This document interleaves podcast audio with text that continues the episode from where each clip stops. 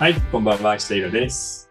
こんばんは、竹井ひろなです。こんばんは、早川洋平です。さあ、今回は待ちに待っていたエヴァンゲリオンですね。ねえ、来ましたえーね。でも、どうだっやた？みんな見たよね。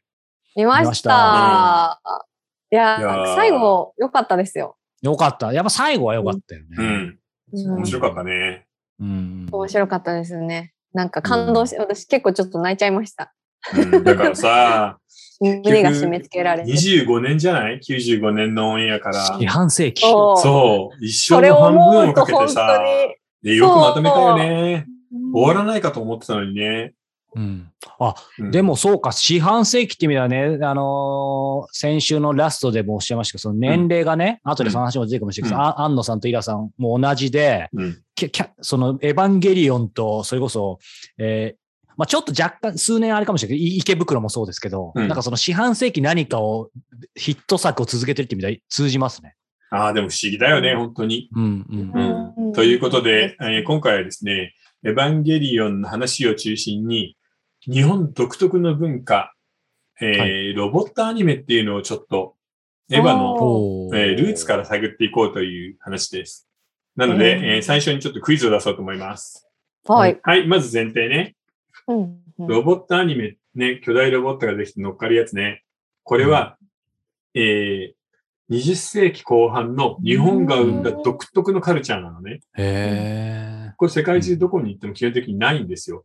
え。日本からなんだ。そうで、しかも、これ知ってるかどうかわからないけど、ロボットアニメって総数で300本以上あるの。すごいな。日本のアニメのテレビシリー中だけで。ズ、劇場版、オリジナル、OVA ね、オリジナルビデオアニメーション。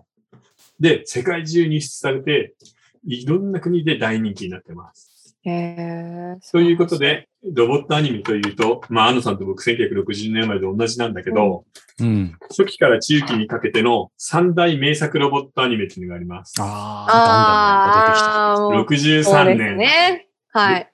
でも、安野さんも僕も、この鉄人28号を見てるときは、幼稚園なんだよね。へえ。あまああ、でも意外と60年代なんだ。鉄人28号ってもっと古いかと思った。そう、モノクロだからね、絵が。うんですよね。そう、白黒のグリコ劇場、鉄人28号だったのよ。へそして、2番目、これがもう本当の画マ期的でジンガ。Z。え。マジンガー Z。これが72年から4年なんだけど、ううんん。ちょっとよく見てみて。横山光輝、長井豪。原作の名前が出てくるよね。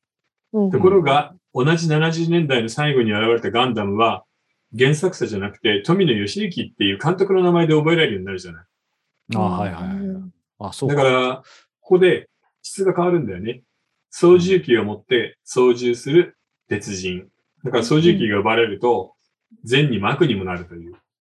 で、マジンガー Z は、画期的だったのは、あの、パイルダーなんだよね。パ機械に乗っかって登場する。今、エヴァのエントリープラグもパイルダーっていうのも一緒じゃない。頭にガーンと入るじゃん。ああーなるほどねあれがはいパイルダーって言うんだけど、うんそして、えー、ガンダムになると、急に、強烈に、もう社会性が出てくるわけ。うん。うん。えーで、その、この話の大元になったネタが、が、これです。これ SF の時に紹介したよね。月や無慈悲な夜の女王。うんうんあ、SF 特集の時かな。そうそうそう。これだから、月のコロニーが地球に対して独立戦争を仕掛けるって話なの。うん。ジオン公国と地球の話じゃん。ココロニーが地球にから独立するために戦う。うん。う。うんんで、これが元ネタになってるんで、急激に社会性が出て、その国と国の関係、植民地との関係、うん。えー新人類と旧人類の関係みたいなのが、わーってきて、作家性を増していくっていうのが一つの流れなのね。うんだから、ここら辺までは子供におもちゃを売るためのもの。まあ、大ヒットするんだけど、マジンガーの、あの、金属のロボットは。うんうんでも、ここら辺から作家性が前に出て、いわゆる日本らしいロボットアニメになっていくっていうのが、この3つの流れです。うんで、ここでクイズです。この3本のアニメには共通する点があります。さあ、何でしょえ、共二通するつ見てねえ点からな。見てなくてもわかる。センスのいい人なら。わかるかも。えー、なんだろこれね、マニアはもうパッと今分かってる。ちょっとヒントください、少しヒント。なんとなくサイズを比べて。サイズ？でかい？でかい。全部あの、ガンダムのサイズみんな、そういう話じゃなくて。そういうことです。この3つはですね、すべてずええ身長18メートルです。え。そうなんだ。えー、なんかそこにひあれがなんか隠されてるんですか？まあ要は鉄人からなのかなそう、人間とロボットの比重で、まあある程度これぐらいが動かしやすいし、でも見栄えもしていいよな、っていうぐらいの数字でなってるわけ。10、10倍、11倍とかそういう感じかそうそう、そういう感じ。うんうんだからあの、お台場の方にリアルサイズのガンダムがあるじゃない。ああはいれ、まあこれなんです。へえ。でも、ちょっと待ってよって思わない？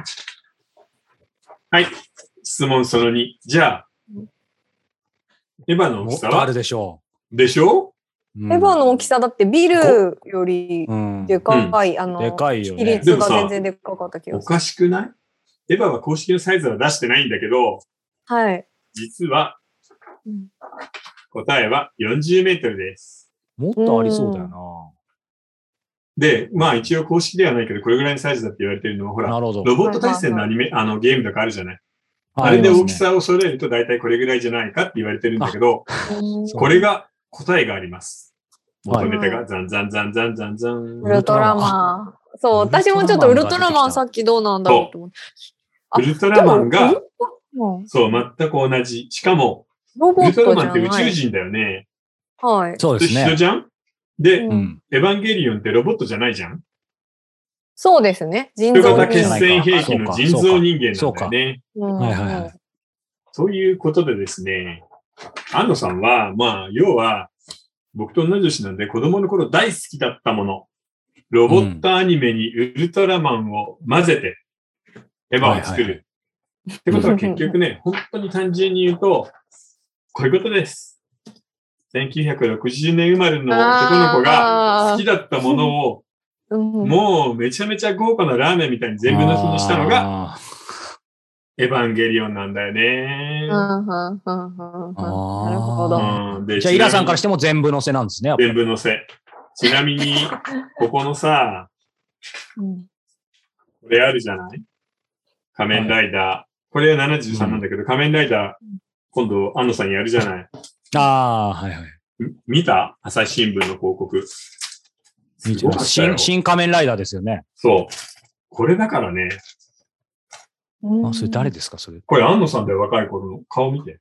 あ、本当だ、本当だ。ドキュメンタリーでもいた顔だ。考えたらさ、子供の頃好きでって本当に夢中になってたまらなかったものをね、はいはい、はい。こうして今、全部作れる。こんな幸せな人いないる新仮面ライダーって安野さんなんですか？新仮面ライダーの監督脚本安野さん。うんまあ、新、新、新シリーズは全部そうですよね。そう。で、あの、す今。新ウルトラマン作ってるじゃん。そうそうそうそう。はい作ってるもう公開なんだけど、あれは、うんあの、安野さんが脚本企画で、ああの、樋口真嗣監督がやるんだよね。ね。だからそう考えるとね。幸せもんですね。自分がやりたいこと全部やってるってことですね。うん社会を使って。でもそもそもさ、二人は、最初のテレビ版のエヴァンゲリオンって、どういう感じで見たの？私は、あの、うん。どっちを先に見たのか、私漫画も読んでて、アニメも見てるんですよ。うん。で、その時って多分中学生とか、え、それってさ、あれ？再放送じゃなくて？どうなんだろう？あ、あ再放送だったと思います、多分。うん。あの、なんかビデオとかで借りてみたのかもしれないですね、多分。そう。僕も、実はあの、リアルタイムでは見てないんだよね。そうなんですよ、あそうなん再放送でまとめて放も映されてるのを見て、うわ、こんな面白いアニメがあったんだって。だってもうその頃働いてるしさ、30代半ばだから。ああ、そっか。そう、アンナさんもあれ作ったのね、34とか5の時なので、僕はですけど、95年は中3なんで、もう本当にそれこそサッカーだけしてて、うん。まあなんか、あの、これは完全な偏見ですけど、たまたまクラスメイトでちょっとオタク気質の男子たちがですね、うん。なんかエヴァエヴァ、綾波レイ、綾波レイって言ってたんで、うん。いや、なんだよこれ、みたいに正直思って、なるで、あの、ほどね。う歌が流れて、あ、俺絶対見ないっていうので、うん。えー正直この26年生きてきて、うん。で、えー今回イラさんからね、まあ、うん先週のえ英語の話じゃないですけど、逆にエヴァやろうよって言われて、うんいや、マジかよと思って、えー映画5作を見たら、いや、素晴らしいという。あの、ああ、すいませんでじゃあ劇すいませんでしたって。この新劇場版しか見てないです。うん。でもどうだった？まあ、新劇場版で4本。1と2はもう、本当に素晴らしくよくわかるじゃない。いや、でも、でも、うんな、なんか、やっぱ、みんなラストの話しますけど、なんか僕もとにかくラストで良かったなって、あの、別に悪い意味じゃなくて、なんかもうそこで、なんか素晴らしかった、完結したなみたいな、なんかもうその良くも悪くもというか、うんなんか印象が、細かい設定は正直その4作読んで、見ただけなんで知らないんですけど、うん。まあ逆に今おっしゃった、そのアニメ版とか、あのね、いろいろ調べてエンディングがなんか何パターンかあるんですよね。うんだからその辺との絡みとか、あの、どんな感じなのかな、見てきた人からすると、みたいなちょっと気になりますよね。そうだね。だからなんか不思議だよね、アニメって。うんたださ、僕一つ本当に素晴らしいなって思うのは、あそこまでこだわれるってことだよね。いや、うん本当ですね。要するに大好きなものでも忘れていくじゃん。うんうん、で昔大好きだったバンドとか歌手がさ、もう今なんかそんなにでもないんだよねってなるじゃない。はあります。うんいっぱいある。ヒロさん今グレーはどうなの？あ、 GLAY は、あの、ちゃんと、はい、殿堂入りなんで。熱は冷めない追いかけてはいるんだ。追い追いかけてるというか、もうライブだったら行きますし、うん音楽が出れば聴きますし。それは素敵だね。でもやっぱり僕なんかはさ、そういうのダメなんだよね。本当にうん何十年も続くマイヒーローっていないのよ。うん。で、でブルース・スプリングスティーンはどうですか？ Born to Run は。まあ嫌いじゃないけど、 Born to Run とか、その、21世紀に入る前の方がやっぱり素晴らしいので、あ最近はそんな別に追っかけてない。追っかけてないね。あ、いつの間にかアルバム出てたんだ。買ってみようかな。買わなくてもいいかなぐらいの感じなんだよね。うんうんうんでも、アンナさん、本当に子供の頃夢中だったものにずーっとハマってるじゃない。それがやっぱすごいかな。好きでいられる才能が。うん本当少年のままですよね。そう、ちなみに僕自身も本当にこういうウルトラ Q とかウルトラマンを見て SF を読むようになって、そこから小説の中に入っているので、最初の恩人はこういうウルトラシリーズとかさ、こういう宇宙冒険者なのよ。SF が好きっていうのもあるし。じゃあこれなかったら小説家、今の形での石平いないかもしれない。いないいない。全然別な方に行ってたかもしれない。すげえ。意外ですね。でも、小説の方を読んでると、まあ、海外の面白い SF とか読むと、どんどんこう文化的な弊害とか哲学みたいな方に入ってくるじゃない。うんはいはいはい。で、一般文芸、大人の文学作品みたいな方に行ってしまって、結局忘れちゃうんだよね。うんうんその証拠に、宇宙人ものとかさ、はい。巨大ロボットものって一本も書いたことないからね、50冊も本書いて。うんあそうですよねそう、そう考えると、やっぱりなんかずっと好きを貫けるってすごいなっていう。うんまあもちろん、あの、ビジネス上の要請もあるんだろうけどね。ねえ。うん。だから、アンさんも言ってたらしいからね。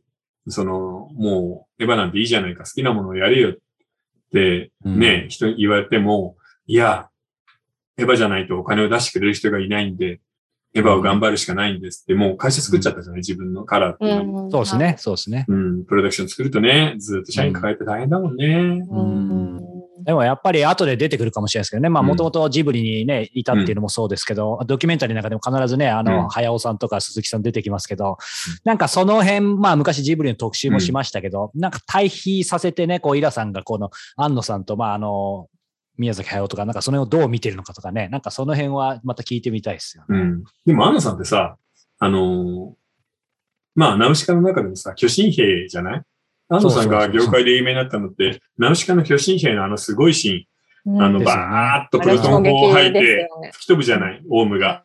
あのシーンを書いたことで有名になるわけだから、もともとなんか物をぶっ壊すとか、メカとかが好きなんだよね。まあ、エヴァンゲリオンにも通じますよね。そう、でも、エヴァはさ、例えばキャラクターは自分で書いてないじゃない？うん。あーそうでも、そういうロボットのところも全然書いてない。だから、基本は脚本を書いて、これはいい、あれはダメって、ダメ出しをすることをずっとやるだけなんだよね。うんうんちょっと珍しくない？ちょっとパターンと思いしては。ました。うんうんなんか仕事のスタイルが、もっと自分で入り込んでいく確かに。のかなと思ってたけど、意外とちょっと引きながらなんだなって。そうだね。最終的には、そのカメラの位置を決めるとか、ストーリーの流れを決める、脚本を決めるっていうのがメインで。だから珍しいというよりはなんかちょっと面白いあり方だよね。うんだこのやり方だったら絵描けない人でもアニメの監督になれるんだな。あ、そうそう。うんだから、あれ、あれですよね。いわゆる、ちょっと定義わかんないですけど、あアニメーターとはちょっとち、ね。いや、若い頃はもうめちゃめめちゃうまいア書ニメーターだったんだけどど、そこはもうやらなくなったってことなんだよね。逆にね、その新カメラだとか、ね、うん新ゴジラ、新ウルトラマンとか全部いわゆる、うんまあ実写実写というかね、あっちも行けますしね。うんうん。だから、あの、宮崎さんってさ、どっちかっていうと、もちろん脚本とかストーリーを作るのもすごいんだけど、基本書く人だったじゃない。そうそうそうそう。だから書かない人のパターンで、こう、来るっていう、なんか面白いよね、アニメ作家として。うん、確かに。うん、そう、だから考えたらな、本当不思議なんだよな、うん、ちなみに、あの、最後のさ、現実に帰ってくるシーンは二人はどう思ったの？最後ですよね。うん。ラエンディングのとこですよね。そうそうそうそう。なんか山口の駅が映るじゃない、突然。はいはいはいはいはいはい。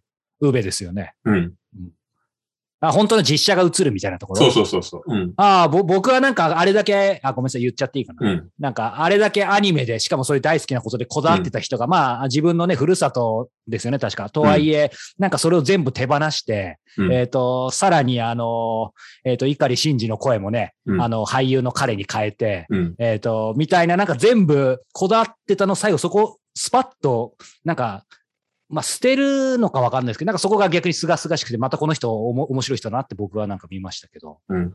でも、ひろやさんさ、テレビ版見たんだよね。テレビ版見ました。うん、テレビ版の エンディングってなんか結構めちゃくちゃだったじゃん。そう、なんかそうですね。うん、おめでとうって言って終わるやつですよね。うん、で、今回のさ、あの、新エヴァンゲリオンはさ、ちょっと感動して泣いちゃったりしたわけでしょ？そうですね。うんなんかその、私が、あの、うん、なんかエヴァンゲリオンに見たのって、なんか安野さん自身っていう感じがしたんですよね、結局。うん、するね。あの、うん、そう、なんか前にこのオトラジで、あの、その自分の持ってるもので書く人と、うん、えー、外に、側にあるもので書く人が小説家の中でもいるよって話をイラさんがしていたのを、そのちょっと思い出したんですけど、安野さんってなんかじ、無意識に自分がそのストーリーの中とか脚本の中とかに入っていく人なんだろうなっていうのを感じていて、そう、なんか、なわかんない。何かからかわかんないですけど、何かから安野さんが、まあ、解放されたのか、解き放たれたのか、うん、卒業したのかわかんないですけど、うん、なんか、こう、開けたところに次元が移ったっていうことなのかなって、安野さん自身が。なるほど、なるほど。それ、それ本当よくわかるよね。だから、確かにそうなのよ。宮崎さんみたいに外側にある素材、ファンタジーだったり、可愛い女の子だったり、ね、組み合わせて冒険物語みたいに作って、毎回新しいものにやる人は、自分の外を素材にする人。うん、で、安野さんみたいに自分の中にあるものを何度も何度も繰り返し同じことを作る人っていう2パターンあるんだよね。クリエイターには。うん、で、安野さんも宮崎さんもそれぞれ形が違うけど、まあそれぞれの最高峰ではあると思うよ。うん、ただ、エヴァンゲリオンはね、もちろん本当にいい作品だけど、特殊じゃない。要するにロボ、巨大ロボットアニメっていうのが、ある種ニッチな世界なので、うん、例えば宮崎さんのね、千と千尋みたいに、親子で何回も見に行きますみたいな感じで300億にはならないんだよね。うんうん、でもそうは言っても、今回のも素晴らしかったし、僕も今さ、ひろのさんが言った自分を解放したっていうのは本当にあると思うな。うん、ただ、あの、前のテレビ版を見た人にはわかると思うけど、テレビ版の時にさ、あんなにみんながボロボロに叩いたアニメを捨てて現実に帰ってこようよっていうあのメッセージって、今回の新エヴァンゲリオンでは全く同じなんだよね。でも今回はみんなは拍手、よく終わらせてくれたっていう感じじゃない？だから自分の中にあるもの、自分の世界をどんどん広げて書く人は、結論に関しては動かない。うん。だから、今回もなんとなく同じことをやるんだろうなって気がしたは、しているのはあったよね。ただ、そこに至る過程で、いろいろ見せていくじゃない。特撮の裏側だったり、アニメの制作過程の裏側、線画だけになったり、モノクロになったりっていう、ああいうのを見せていった上で、しかもその前にちゃんと理屈で武装してるんだよね。ここはマイナス宇宙の世界で、人の心だけがいろいろなものを具現化できるんだと。あ、ちゃんと説明入れてましたね。そう。そこで戦っているので、たくさんの宇宙の可能性があって、そうして戦いの末に選ばれた一つの宇宙の可能性があのリアルな山口県だったっていう理屈なのよね。うん、なるほど。そこにたどり着いたけど、それはもちろん他の世界に形になったかもしれないし、それはわからない。ただ、シンジ君は戦ってあそこに行った。生き残った何人かもその世界に移ることができた。たくさんある宇宙の中の一つの可能性っていうような、すごいオープンな終わり方だったんで、そこまで丁寧に説明してくれると、ね、おめでとうおめでとうよりは、まあ、みんなもまあ、いいんじゃない？納得っていうことだったんじゃないかと思うんだけどね。うん。うん。でもねすごいよな。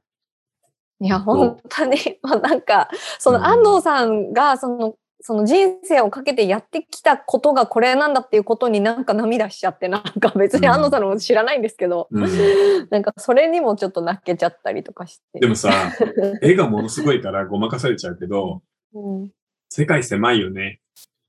あ、どういうことですか？だってさ、エヴァの初めからで考えたら、自分の味方のパイロット二人じゃん、アイナ・ミレーター・アスカじゃん？まあ今回マリもいるんだけど、うん。で、上司が二人、艦長の、ああ。ねえで、あと、それ以外のモブの人はほとんど名前もないようなセリフも一箇所二箇所じゃない。で、敵、は、あの、玄道とあの、ね、もう一人のあの人だけじゃん、うん博士。冬月博士。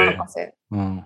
そしたら、登場人物、映画4本であー確かに登場人物が10人以下ってあるいや、すごい。確かに。でも逆にすごくないですか？それであそこまでのストーリー作れるっていうの。いや、そうなんだけど、要は、制約が自分の中にある人物とか、自分の手持ちのキャラ以外に関心がないってことなんですよ。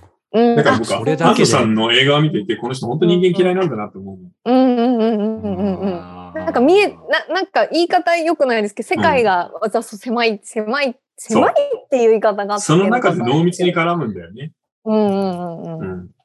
そう、狭いんじゃなくてういう、無駄なものを全部削ぎ落として、うんその自分に近しいもの、自分の中にあるキャラクターを切り分けて作っていったものであるっていう。まあでもそれの最最高峰っていうかね、一番突き詰めた形ですよね、ある種の。そうだね。まあうん映像がともかくすごいからね。うんそれで正直言って、ある種哲学性とか、ちょっとどうなんだろうみたいなところがごまかされちゃうよね。あ正直、はっきり言ってさ、その、デラックの海だの、マイナス世界がどうなのっていうのはもう、もうただのね、あの、ヘリクスなので、そんなもの全くないから。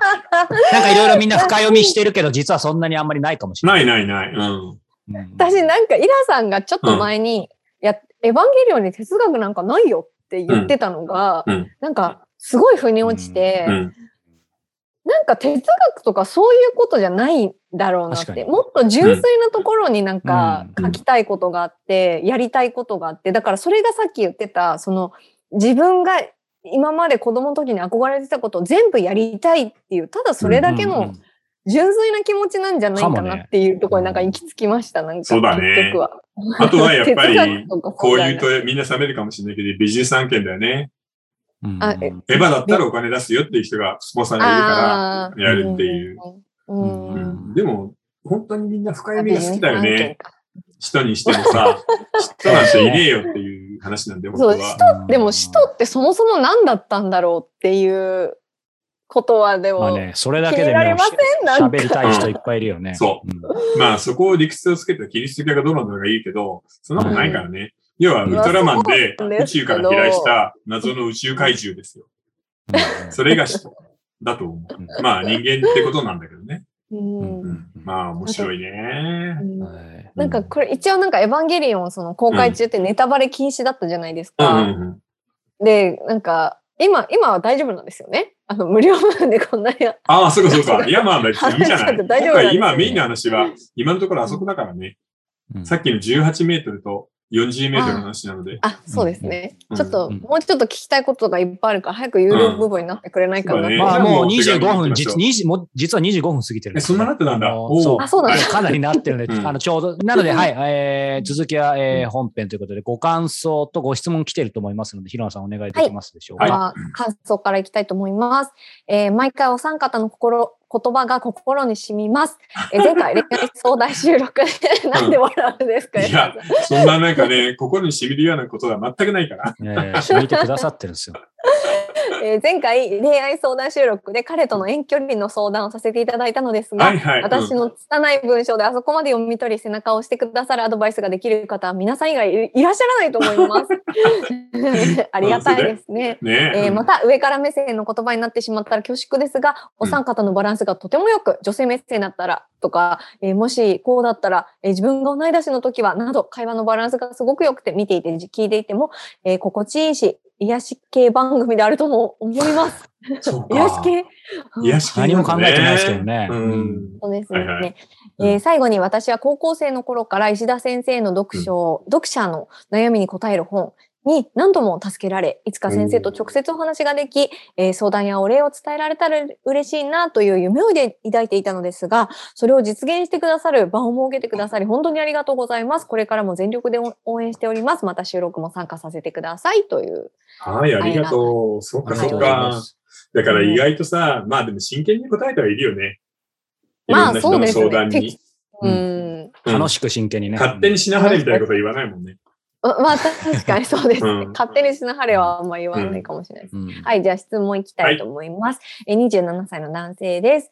え私の悩みは、仕事でもプライベートでも、第一印象が良すぎることです。えー仕事ではできる人に見られ、うんね、プライベートでもいい人に見られがちです。うんただ実際は特別能力も高くないし、しっかり者ではない、どちらかというとぼーっとしている人間なので、うん第一印象からギャップで普通以上に評価を落としているのが苦痛です。去年入社した今の会社の上司からも、能力は低くないと思うが、その点で損していると過去に言われました。えー自分がそう見られやすいことは前から分かっていたので、今いる会社に入社してからは自分の弱いところ、ありのままを積極的に見せてきたつもりでしたが、変わらなかったようです。何も印象を無駄に、えー悪くしたいわけではありませんし、昔はそれが自分だと他人の評価を気にしないようにしていたのですが、うん毎回期待値だけ高くて落胆されることが続くと、さすがに自分にに嫌気がさしてきました。なるほどね。自分がうんただのハリボテのように感じます。どうすればいいのでしょうかという。わなんかさ、この人って民放のアナウンサーみたいな人なのかもね、男子。男性アナウンサーってなんかちゃんとして見えるじゃ爽ん。やかで。清潔感あって。はい。はい。僕のおすすめ。めはですね、今会社入って浅いんでしょ？うん。わざと手を抜こう。うん。これは本当にいい案で期待値を下げる。期待値を下げる。そう、そういうこと。あのこれはあのーまた、スタジオジビになっちゃうけど、鈴木さんのの友達っていうので、一人ものすごく優秀なやつがいて、うんそいつがこう言ったんだって。いいか、会社に入って1年間は本気になることはない。周りから何、なんて言われてもいいから、手を抜いて、よく周りを見ていよ。でへ、ー1年間やって、ああ、こいつはダメだなって言われて、次の年から普通にちゃんとや働くだけで、こいつはすごい伸びたって言われるから、それは絶対にいいぞって。で、僕この人ね多分ね、自分でそうやって言ってるんだけど、実はものすごく外見を気にしてると思うんだ。あーだから本当はぼーっとしてる人じゃなくて、ぼーっとしてない人なんだよ。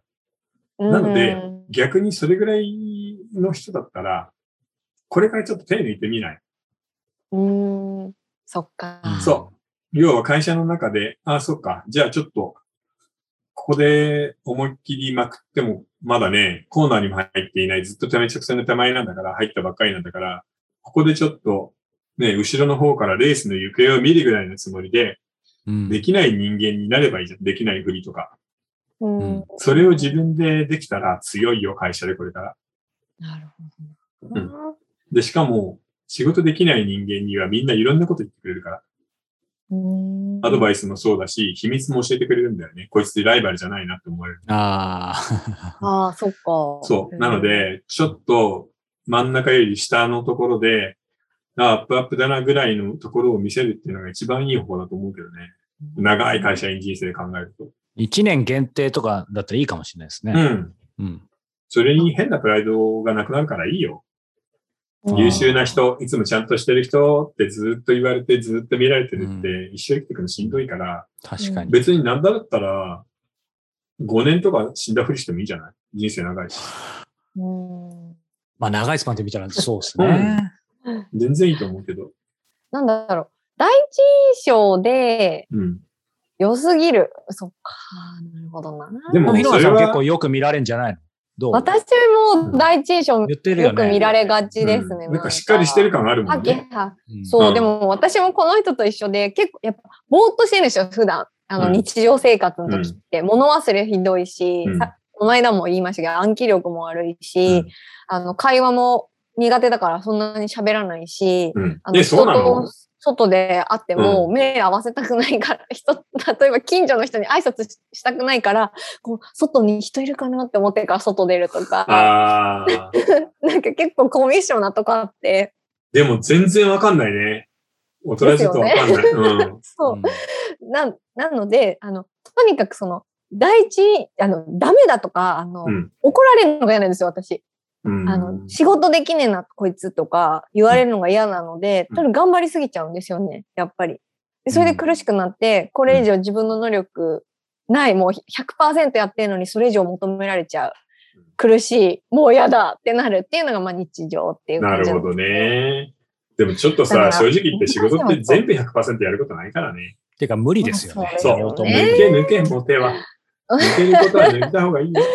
うんだだから、最近気をつけてるのは、あの、第一印象でそんなに印象を持たれないように、あの、喋らないっていうことをやってます。なんか、なるほどね。挨拶だけ、挨拶だけちゃんとして、うん。あとは、あ例えばうん複数で打ち合わせとか行った時に、もう喋らない。何か聞かれるまで喋らないっていう、あの、ことをしてます。あるね。それ僕も思う。要するに、ダメな会議には参加しない。参加しても黙ってるってやってだよね。あこの会議。何時間やってもこいつらダメだなっていう時あるじゃない。うん。会社ってそういう会議すごい多いじゃない。うわ、こいつら何も決めてようと思ってないし、現状認識を何にも変えないまま、なんか会議だけやってんだな。うん。仕事したふりの。っていう時にはもう喋んないし、無視するみたいなのがいいよね。そう。だから、それでなんか協力ししてないっていう、なんか上のこいつ上の空だな、みたいな、なんかそういう印象をつけたりとか。うん、もう全然いでき。てるかわかんないけど、そう、うんそういうことをしてます。うん。で、洋平君はどうしてる？